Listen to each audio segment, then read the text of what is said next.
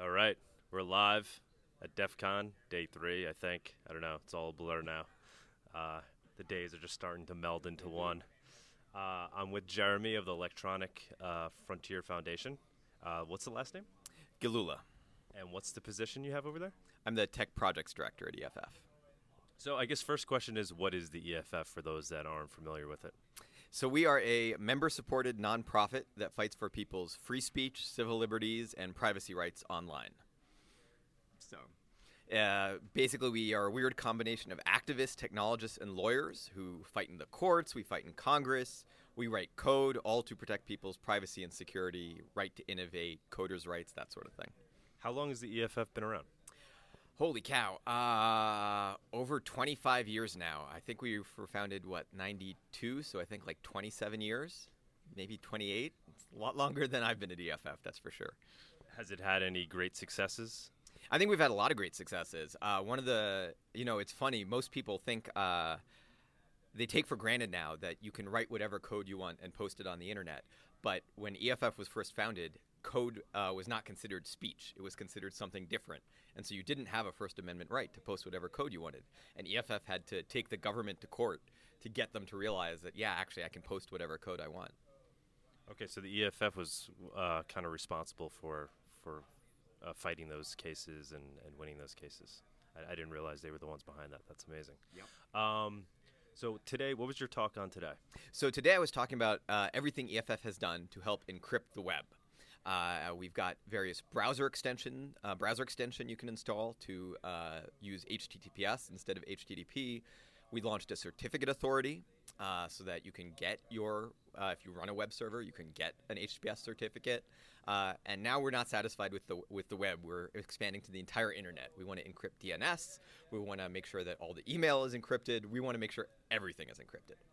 When you say you want to make sure these things are encrypted, using kind of what method? I mean, obviously the technology's there. How do you plan on getting it implemented? Yeah, that's the tricky part. Is the we know how to encrypt things. It's getting it out to the world. Uh, and so, for example, with HTTPS, for a long time the problem was it was really hard to set up HTTPS on your web server. Uh, it was tedious, even if you were a sysadmin and you knew what to do. It just took a while. It cost money, and so basically we decided, well, the solution to this is to create our own certificate authority that gives out certificates for free, does it in an automated way, uh, and then write software people can use to just you know type a couple commands on the command line, and it will automatically install the certificate for you. So you don't have to be a crypto expert. You don't even have to be really a, a experienced sysadmin. You can just get HTTPS on your server. Mm-hmm. Yeah, because I guess that's really the the biggest issue, right? Is getting people to opt into these things. Yeah, getting getting uh, the technology deployed is definitely the hardest part. Uh, the other thing that we often do is we write uh, we put out scorecards and reports ranking companies on their support, whether they're using the latest security, whether they've rolled it out and deployed it. Uh, and so that's another one that we'll probably be doing before too long. I don't have any specific dates, but again, ranking companies on are they using encrypted DNS uh, are they using uh, ESNI to encrypt their uh, connections to the web servers?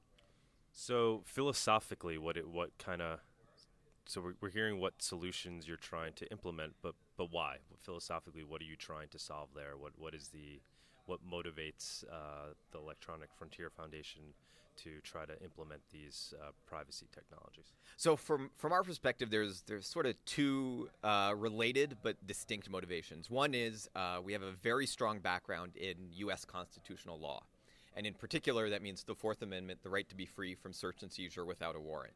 And when we found out that the NSA was wiretapping the internet backbone and basically scooping up everyone's internet data, we said, well, we'll sue them. That's one way to get them to stop because they're violating the Fourth Amendment. But we'll, we can also do it via technology. We can roll this technology out to make it just impossible for them to do this surveillance.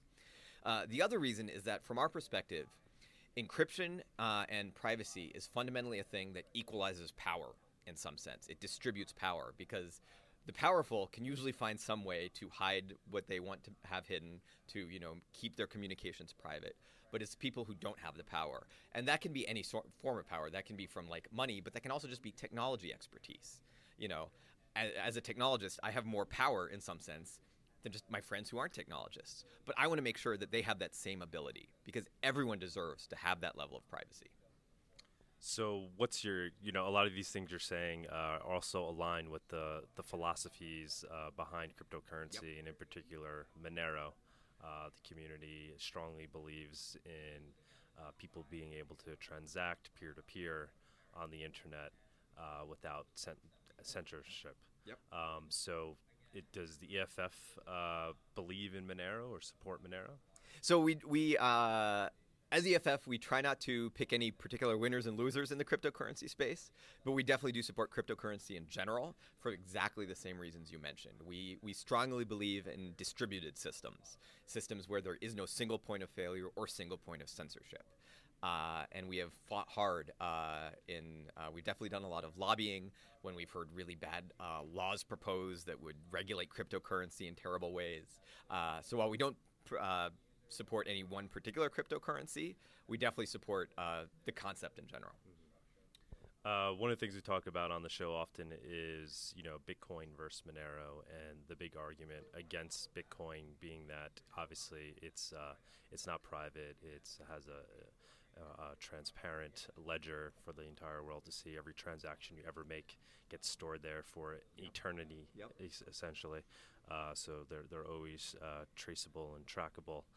Um, and the larger idea being, well, as we, you know, Bitcoin was kind of sold initially from this this with these cypherpunk philosophies in mind that as we transition into the digital world, we'll need something like Bitcoin so that we would have peer-to-peer cash mm-hmm. where we can't be mass surveilled and censored. But the opposite seems to be true. So everybody's kind of opting into this uh, this cypherpunk grand solution when the the result may end up being dystopian uh, as everybody kind of uh, ports over to this transparent blockchain for the whole world to to scan and see. Does the EFF have an opinion there on on, on or like a, a, fear that Bitcoin uh, might be leading us in the wrong direction? I mean, certainly, I I think from my perspective, I'd be worried if Bitcoin were the only solution out there. Uh, I think also, you know, there's something to be said for a diversity of cryptocurrencies as well because uh, each has their different strengths and weaknesses. But certainly, from my perspective, yes, the the privacy issues associated. Uh, I mean, it's it's unfortunate that that is the that Bitcoin doesn't have better privacy protections built in. Um, so, so the solution is just for projects like Monero, I guess, to, to live side by side so that, that that other option is there? Well, in some sense, I think the solution is for projects like Monero to live side by side, but also to extol the, the differences and tell people about the differences so that people can make the right choice and decide, well, I think this currency is right for me because I value these things, or I think that currency is right for me because I value these other things. How about um, regulation, things like that? Uh, you kind of touched on a little bit with talking about, uh, you know, these constitutional rights and I guess these these cases, the case law that's that's basically said that code is essentially free speech. Mm-hmm. Um, do you think cryptocurrency is free speech?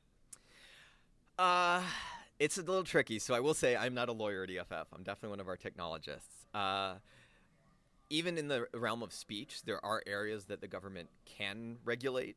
Uh, so even if cryptocurrency were speech, there are still parts of the government does have an interest in regulating currency and, and financial areas, and it gets really complicated really fast.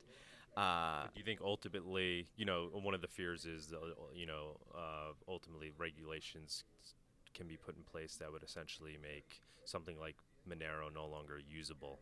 Do you think it's possible for those to be put in place, or they would be unconstitutional? That unfortunately is a little bit outside my area of expertise. Uh, as given that I'm not one of the lawyers at EFF, I would definitely have to defer to them. I would love to talk to one of them if you'd uh, hook that up. Uh, yeah, I don't think I don't think any of them that work on cryptocurrency are uh, here at DEF CON. The one thing I can say that in terms of regulation that we definitely have fought against is, you know, we've seen laws that would have made it you would have had to like register with the government if you were just doing mining, for example, or you would have to register with the government if you had your own wallet. And that sort of thing is just utterly ridiculous. And that's the sort of thing we think we could fight against as just uh, not constitutional. But certainly, when it gets into other other areas of regulation, it gets a lot more complicated. Really appreciate it. Anything else you want to say about the talk you gave? Uh, that's basically it. Uh, if you uh, if you haven't heard of us, I highly recommend checking out our browser extensions, HTTPS Everywhere and Privacy Badger. Awesome. yeah, I would love to you know communicate with you more. Maybe I could get other people from the foundation on the show. Would love to do that. Awesome. I'll see what I can do. Thanks. Have a good one. Thank you.